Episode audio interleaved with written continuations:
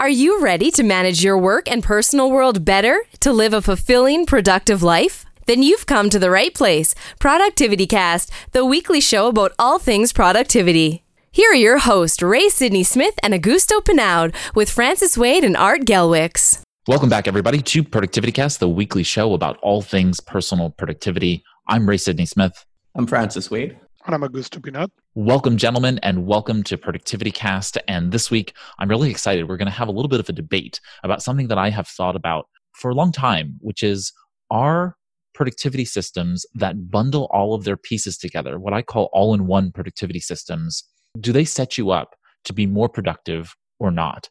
And I have my uh, esteemed uh, colleagues here uh, to have that debate for us to figure out for you what we believe will help make you more productive with all of your tools mashed together or them apart. And so, what we'll do is kind of define what an all-in-one productivity system is. What are the tools that that make up that um, that space? Uh, just you know, describing or giving you a list of the the available tools, um, and then we will talk about the realities of working with a tool that bundles together all of the various pieces of your productivity system. So, let's start with what is an all in one productivity system. In my perspective, an all in one productivity system has at its core the pieces that you would have typically seen on, say, a Palm Pilot back in the day. And for those of you young enough not to know what a Palm Pilot is, uh, it included tasks, contacts, calendar, and notes. And today we have a wide variety of tools that include some other pieces that are now foundational to our productivity systems, such as email or another messaging app or those kinds of things. And so uh, that's that's for me what an all-in-one productivity system is. How about you, gentlemen? How do you see an all-in-one productivity system? What are the what are the foundational pieces uh, beyond those? Um, way back in the day when smartphones were just becoming really popular, I wrote an article and I, I think I even gave a speech on what's the big deal about having a smartphone because I didn't have one. And my, my argument was that you didn't need one if all you were doing was basically accumulating features that you could walk around with an knapsack full of different products and the different products would basically approximate the way you were using your smartphone. It's just a matter of convenience. And I made a whole argument that convenience is not the same as productivity. That saving a second here or there because you can flip over to an app is not the same as being more productive. It's, it's easier, but it's not more productive. And I think a lot has happened since then uh, to change my mind about that and why I have a smartphone. But when it comes to, to, to collections or suites of apps or features, I think the confusion still exists that just because you can put another feature or another app and, and marry it with uh, uh, an overall group of apps uh, and call it productivity doesn't make it more productive. It might make it um, more, like I said, more convenient. It might make it more interesting. It might make it more cool. It might look good when you know you go to the page and you see the description of the product. But and, and in fact, it may reduce your productivity because it may add to distractions. So, so, so we will get there, Francis. My, my, my, my question to start with, though, is really what are if if all of those things are fancy doodads, and we'll come back to that. What what are the actual pieces that would make something an all-in-one productivity system in your mind? That is, what are the core functions I, that it I would, needs? I would have to define productivity in different ways. Then I would have to say some have to do with task management, and the ones that have to do with task management are only about task management. Some are databases of information like contacts, for example, and they need to be managed differently. And then some are communication uh, devices for sending sending and receiving messages from other people. So your phone, email, instant messaging, um, and that genre. And you could even, if, if you're using social media for productive purposes, then I would say that has, but I think they're, they're separate. They perform different functions. But I think what, what we all do is we throw them all into one bucket and call them all productivity. And I think that's defeat. Thank you. Thank you. Augusto, agree, disagree? How do you see all in one productivity tools? You know, I I was an, a user of the Palm Pilot. That's where my productivity start. Uh, we are not going to say when, but um, as as this the, the evolution of technology came and came to the smartphone, I you know even at that time I will I will have disagreed uh, with Francis, and mostly because as I agree that it's not for everyone. My lifestyle at that time it was pretty mobile. I was traveling 250,000 miles at the time and having the advantage of uh, and I a device like that made really really a difference for me. So that said, I'm going to agree with Francis. It has nothing to do with the device or the number of tools if you can be productive with them. Even I today recommend people who spend most of their time on their office to remove email out of their smartphones. So it comes back to how your what can make you more effective. In my opinion buckets make you more effective. Being able to separate and disconnect from these buckets as you are doing things. Disconnect from the email as you're doing task and you're doing project thinking helps in my opinion than when you have everything on one convoluted. I was an outlook user long long long long time ago. And is there an advantage of have everything there synchronize and sync and all that? Yes. Will I want that back into my world? Probably not. Well, you bring up the juggernaut in the space of all in one productivity tools, and that is Microsoft Outlook. And they have been developing Outlook for many years. Outlook was launched in what seems to be uh, January of 1997 by Microsoft, and it was a way to bundle together the email functions with the rest of the time management tools that Microsoft was uh, was you know using in its other programs. And so you had calendar, you had task, you had a journal, uh, and you had all of these other disparate to me pieces that were kind of bundled into the interface uh, and so that became that became outlook and what i want to uh, go through right now is kind of an overview of the other tools that actually exist out there and um, give a kind of compare and contrast for what those tools are. And um, and gentlemen feel free to jump in and give your thoughts on any of these as i make my way through these. So as i said first and foremost we have we have microsoft outlook. In that um, specific space which is an application that you download on your desktop and then you have a, a, a one interface that includes all of these tools is Thunderbird, which is primarily an email client and uses add-ons or extensions to give more functionality. So, for example, Thunderbird, you can add a calendar by installing Sunbird, uh, which is a which is you know another application, but it has an extension that connects that piece into it and other pieces um, of the puzzle into the interface. You then have uh, what was Lotus Notes and then became IBM Notes and now is known as HCL Notes. Uh, and so that's the enterprise tool that IBM, uh, you know, and, and others uh, use internally. Of course, of greatest note is uh, David Allen, who continues to use it with eProductivity, and so that that's another one of those all-in-one productivity systems. And much of this really seems to be an an issue of of I'll, I'll, I'll just cut that out then um, then we go into the kind of next level of enterprise, which are more business specific tools.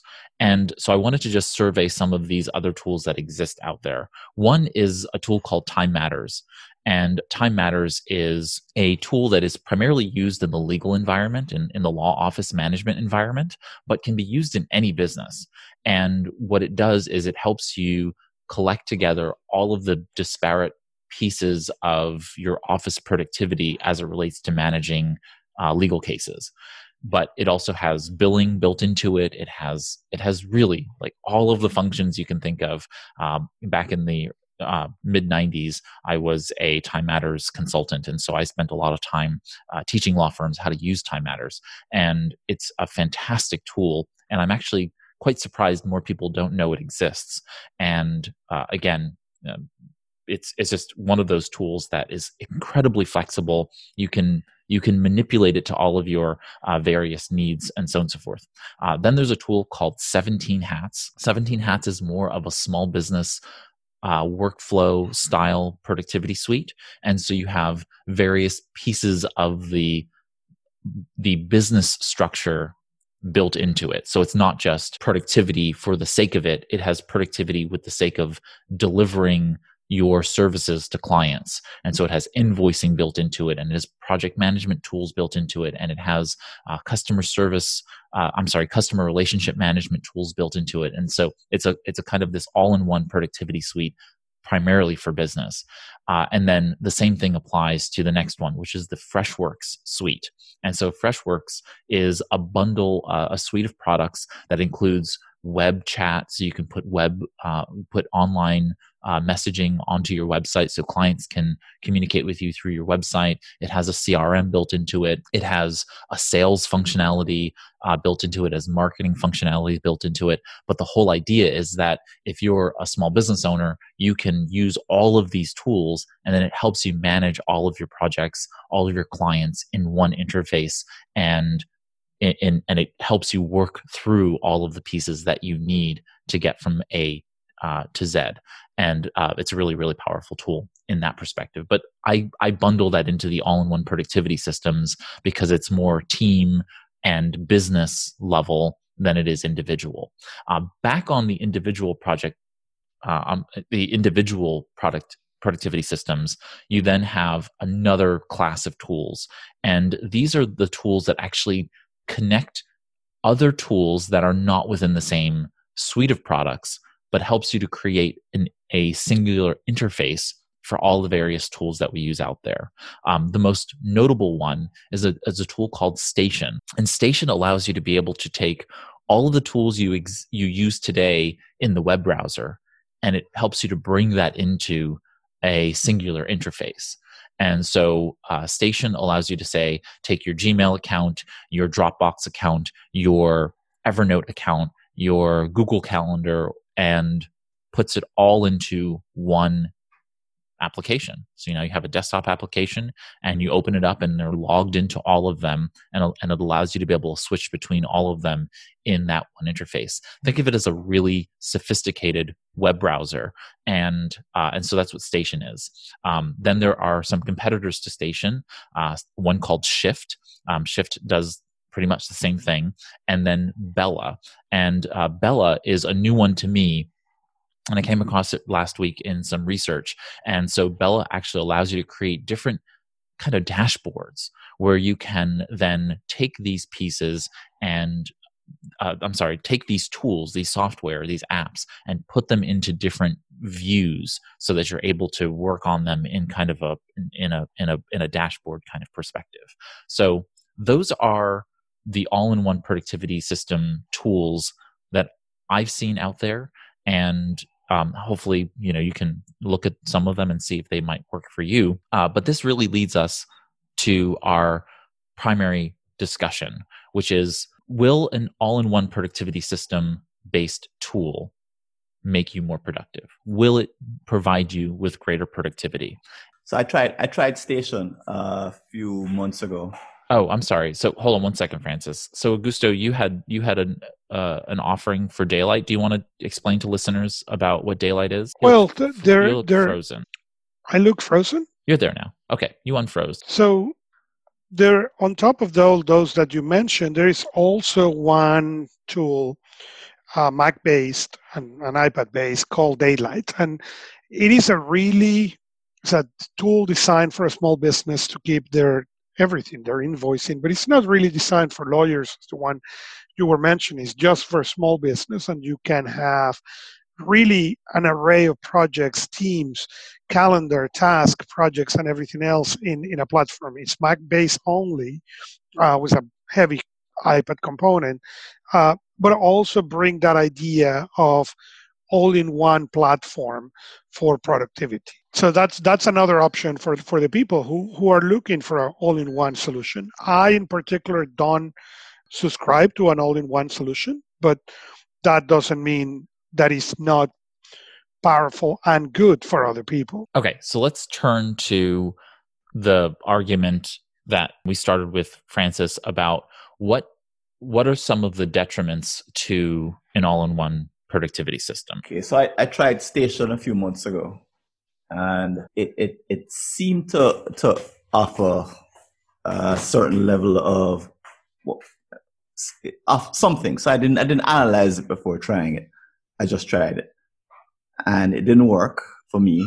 Uh, it was not only cumbersome because I was trying to put everything into the single app, but it was it was in the end just a, a replication of what I had in my in my browser. So it, it wasn't adding value. It added a tiny bit of convenience, but it also added a, a whole bunch of possible distractions, which makes me think that it if you're thinking of a productivity all-in-one productivity solution, it's tempting to follow the line of thinking that says, oh, look, you have everything in one place. And that's what will make the difference. Uh, my experience is that, that, that there are so many unintended consequences of putting everything in one place, such as the ones that I mentioned, i.e., slower speed, um, distractions, that th- there's a deeper level of analysis that's needed.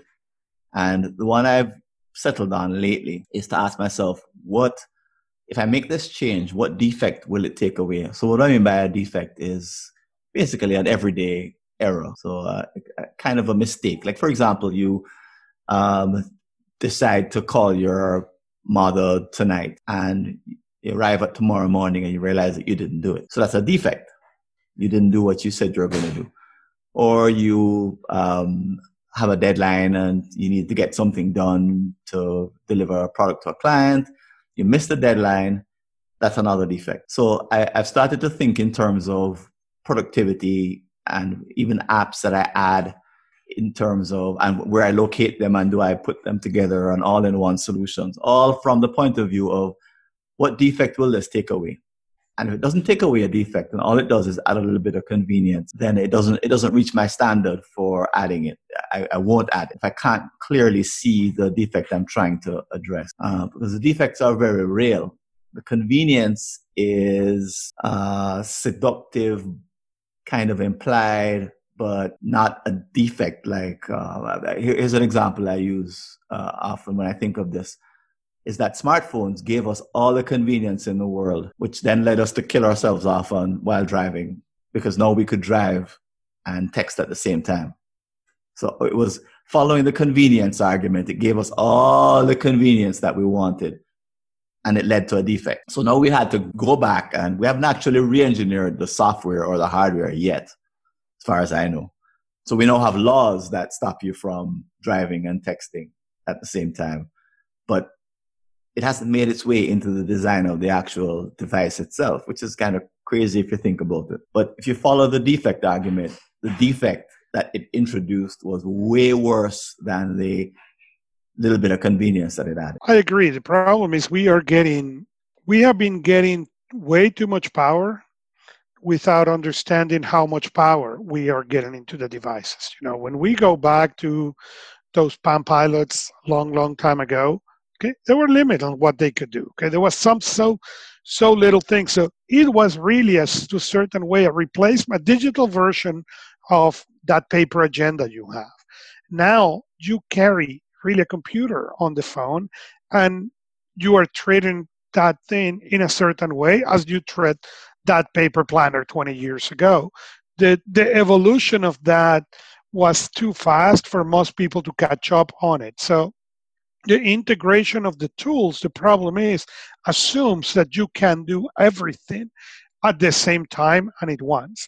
Plus, you get into the distractions and and the other thing. So, I don't think it really gives anybody a powerful solution and a powerful option. What it does is instead make us, all of us, a lot more ineffective as we carry more unprocessed stuff all together in an app and we believe that because all is there we are going to be more effective when when what is going to make us effective is the fact that we think what it is and what need to be done and when need to be so i'm going to take some counter views here uh, in order to give the other side of, of how people should address this, especially when it comes to your own productivity or others. If I was someone who did not have a lot of experience in training people on productivity understanding understanding of a productive culture in a, a team or those kinds of things so this is more on a kind of group productivity space i would probably institute something like an outlook in the environment because those people don't actually know what they need. And so having a group of tools that have been built for a vast majority of people and for the most part works. You know, there's a reason why Outlook is designed the way it is.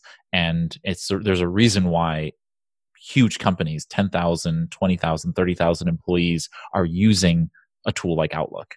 And for all of the gripes, it's still doing its job. It's handling the functions of the the base level productive needs of those people. So I can see that argument.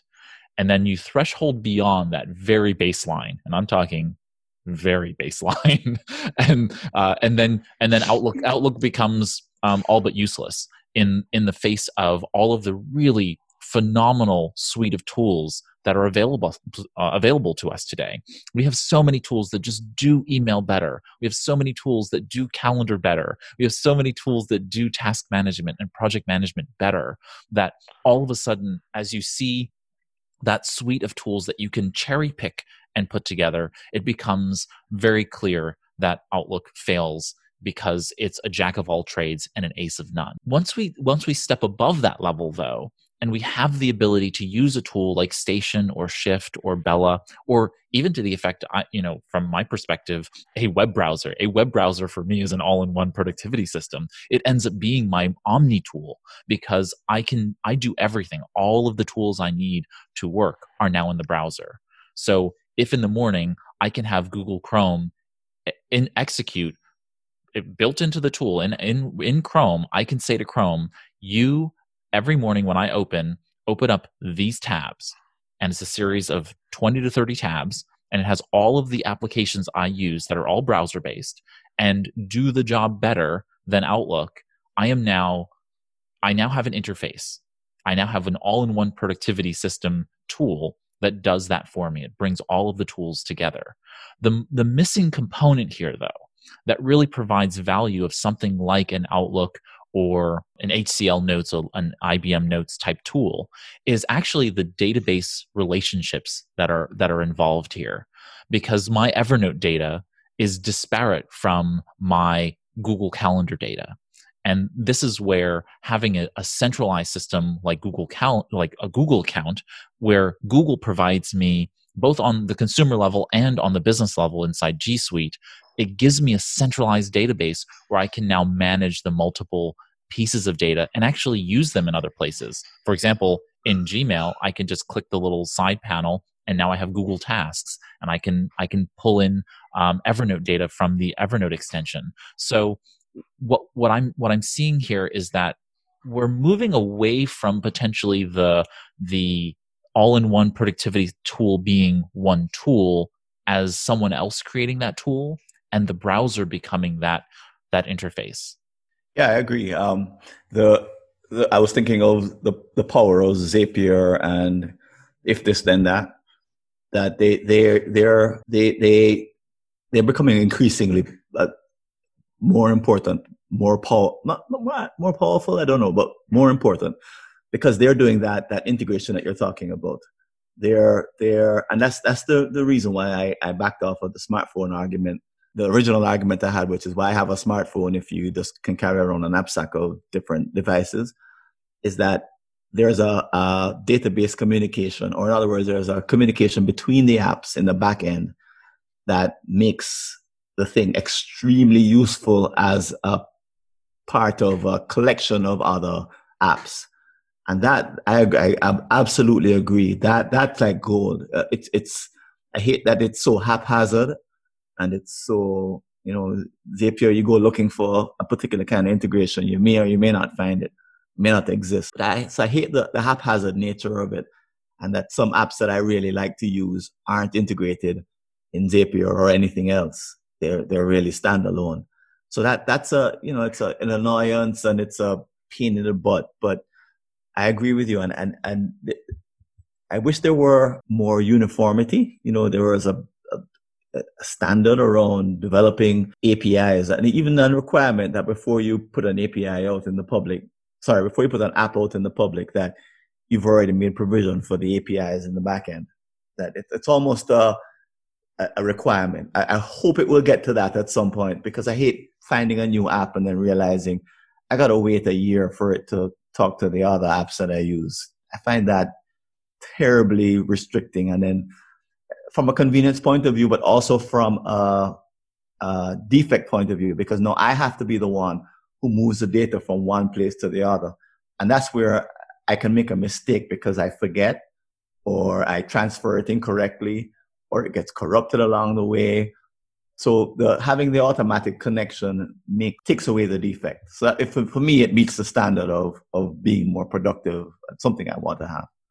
Yeah, and this is why I've I've over time come to the solution that an all-in-one productivity system that is in the in the strict definition of software that is bundling all of these pieces together, the, the browser ends up being the primary tool and the best tool for a number of different reasons to overcome some of the challenges you're really facing, Francis.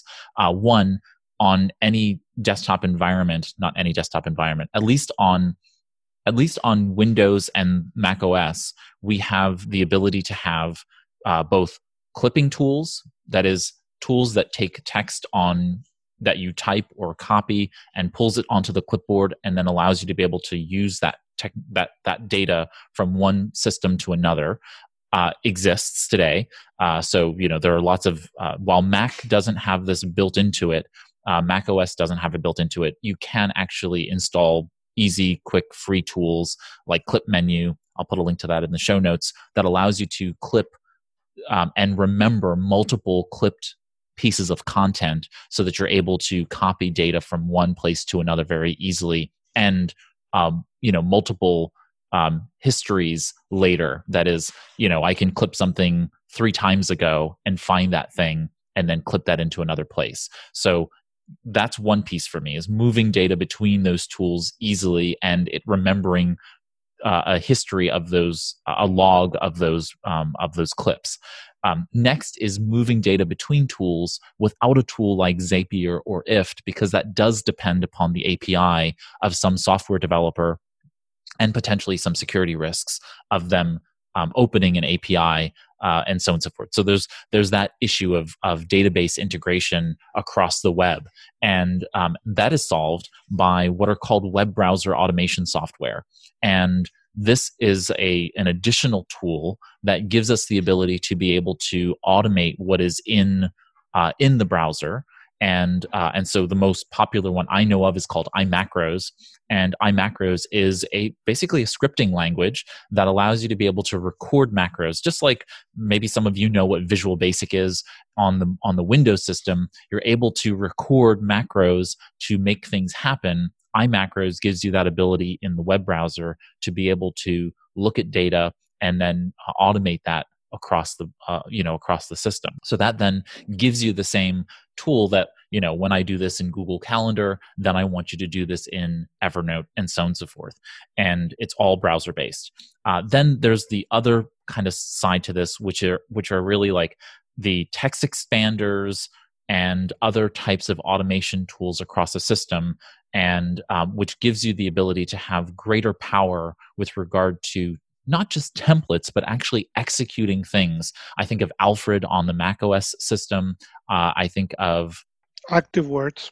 Active Words, yes, thank you very much, uh, which is a fantastic tool um, built by the inimitable Buzz Bruggeman, and uh, and so we have all of these various tools that allow us to be able to put this together. To your point, Francis, it becomes it's messier, it's a little bit more difficult to put together. It's a little bit more complex, and that increases difficulty as well. But ultimately, having a personal productivity system that is bespoke, that is unique to you, I think is far more important. It's much more difficult to implement at scale. But if you yourself are in, interested in doing this, I think it makes sense and it's worth the investment of time to make it work for you so that there is a level of automation to the convenience level as well as to the understanding of your style and productive needs. I always think of it from the perspective that there are just ways in which I work that nobody else does, at least not in in the large swath of things. So for example, I like auto filtering where I bring specific content to the foreground at at the right time and location for me. That's not something that any tool can know. Maybe machine learning will get there and all those kinds of things, but it requires looking across multiple tools and understanding me in the in the individual level not on the aggregate level and that really requires it to consolidate a lot of data right? So it needs to aggregate across many different systems for me but then be very very uh, you know unique in how it delivers that content to me. That's something that just doesn't exist yet. And as much as any one all-in-one productivity system based tool uh, uh, you know can see all of that data they're just not doing it yet. And so that's really important. Um, other things that i think of are uh, i want to bring together the specific functionality i want and no more and so i really don't like having tools that are uh, baked into a tool that i may not use so for example uh, there's no way on god's great creation that i'm going to have uh, and use Outlook's journaling tool. you know, I'm just not going to journal in my in that system, and uh, and you know, I don't want it tied in. And to some great extent, to what you said earlier, Francis, it's kind of a distraction to have your reflection tool in the same space as your calendar and tasks and projects. The other part is that Outlook doesn't actually have a very good project management functionality. It's really great for task management, but how do you really archetype a project in Outlook? It doesn't have it. And so now you're like, okay, well, this is supposed to be my all in one productivity system, and it's missing a big chunk of it. So now I need to go to Microsoft Project or I need to plan this out in SharePoint or someplace else. And that's a problem for me. Uh, and so there is a convenience factor there. And last is communications. I want to be able to communicate with people the way that I want to be communicated with and the way they want to be communicated with. And Outlook really only manages uh, communications um, in via email. Really, I mean, they have functions for being able to add in some chat based stuff and they're integrating more teams uh, you know stuff there and they're they've got add-ins for slack and uh, other pieces there but in reality it just doesn't have those that that feeling of a, a of a seamless communications uh, uh platform caked into it. And so, because it's the dominant tool out there in the all-in-one productivity system world, I really, I really find it to be lacking in that sense. I, I agree. I, I think that a part of it comes from the mind of the developer. I find that I, and the, the more I think this way, the more I see this particular problem. That if you're familiar with the jobs to be done sort of line of thinking, it says that you start with the problem the user has, the, the frustration, uh, the thing they're trying to do badly with use without your tool, or the thing they're trying to use badly with a competitor's tool, or the thing they're trying to do badly on their own. And you start to understand that deeply enough that you design the tool so that it meets the the gap that they are experiencing on a daily basis or the, the frustration or the thing that's missing and I think that the the most apps that I come across, most especially the all-in-ones, they're more des- they're more designed from the point of view of of a developer thinking, wouldn't this be cool if we also had? And when you start off with that line of thinking, it it it, it boosts the, the value of, or the importance of convenience, and it it it, it it goes down a sort of a rabbit hole of what's interesting or what can be done from a technical point of view. And it, it imagines all these scenarios that, and I think this is why the Palm, the Palm Pilot became the smartphone, is developers said, wouldn't it be cool if the camera, yeah, yeah, wouldn't it be cool? They, they weren't trying to, to solve uh, a nagging, important problem. I think we retrofit and you know we we try to use what they give us. We try to turn some things off. We try to even put friction in where friction wasn't supposed to be. We limit features. We we try to hide browser tabs because we don't want to be distracted. We we we're running behind the design, trying to fix it. But I think the problem is a developer problem. I think developers are, are in that frame of mind of the cool factor rather than really diving hard into what the users are actually doing and what their frustrations are. As we grow deeper and deeper into the technological world that is into the digital age, we have to remember that developers are our first line stewards of society.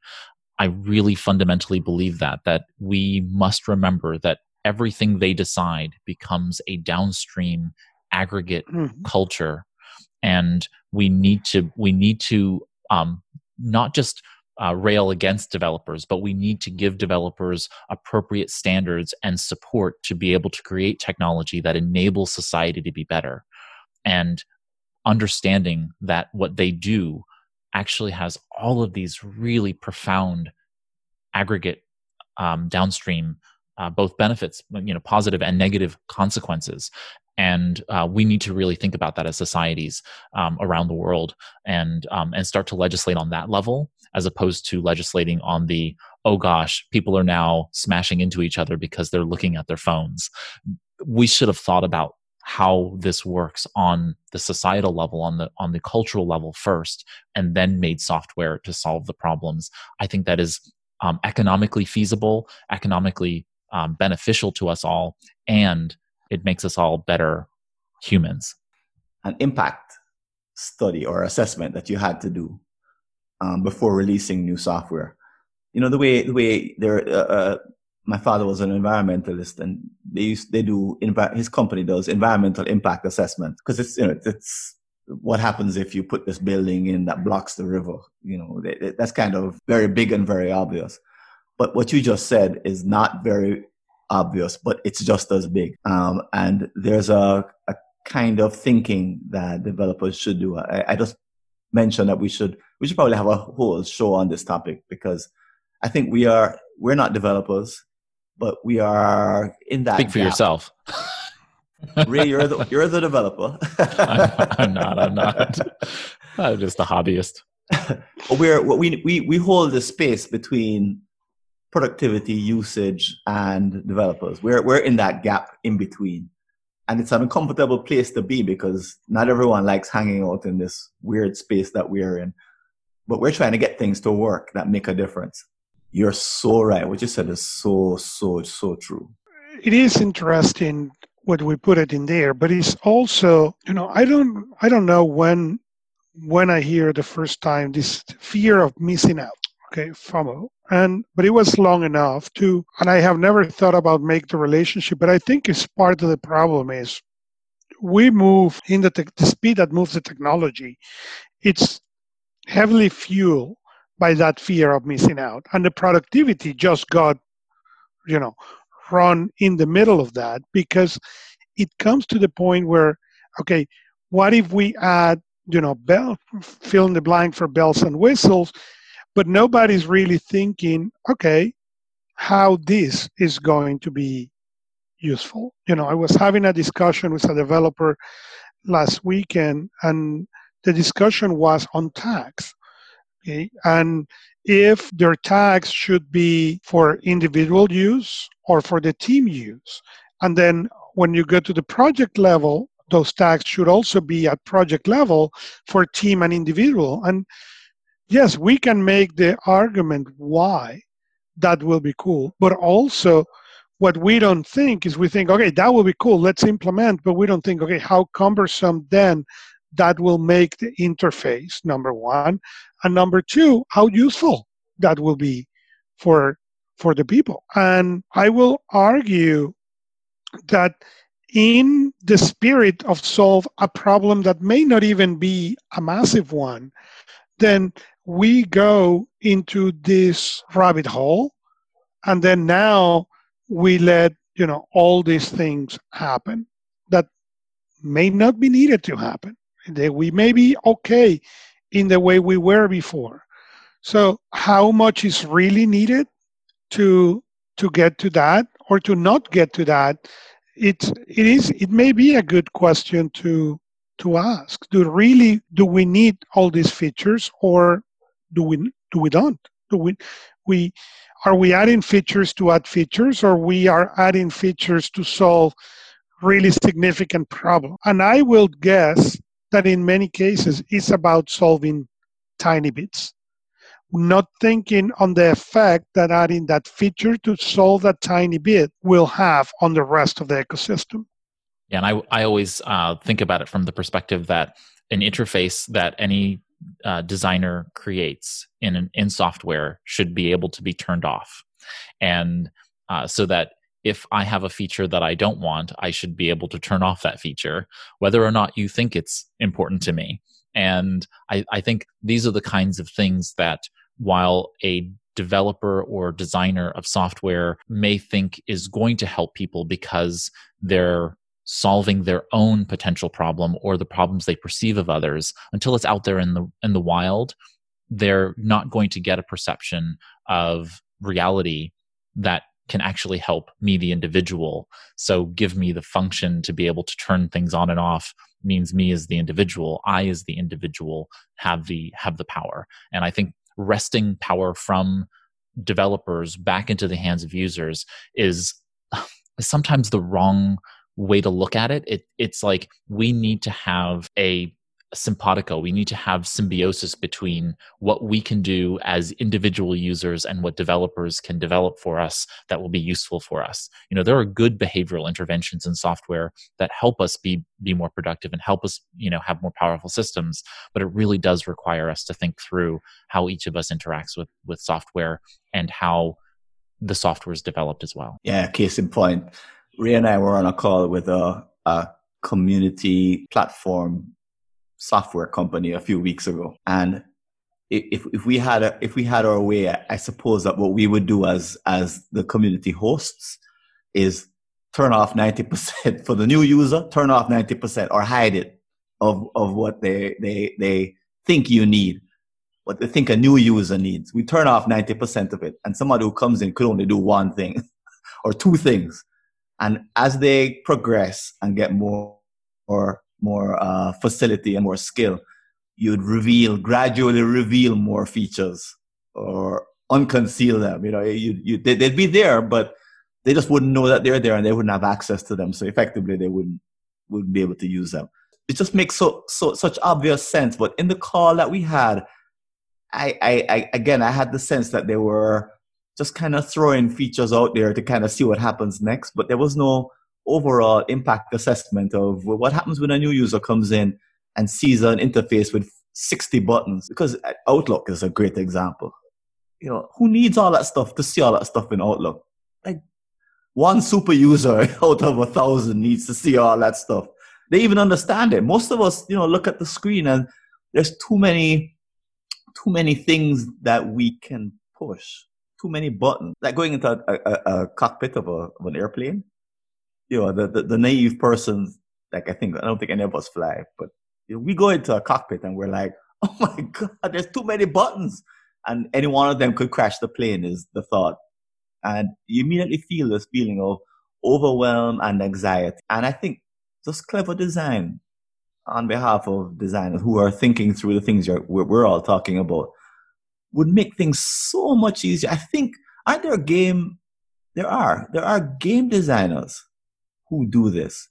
They they they they unlock fe- not features, but uh, they unlock powers. Mm-hmm. They unlock powers and assets and um, uh, different things you can do at different levels.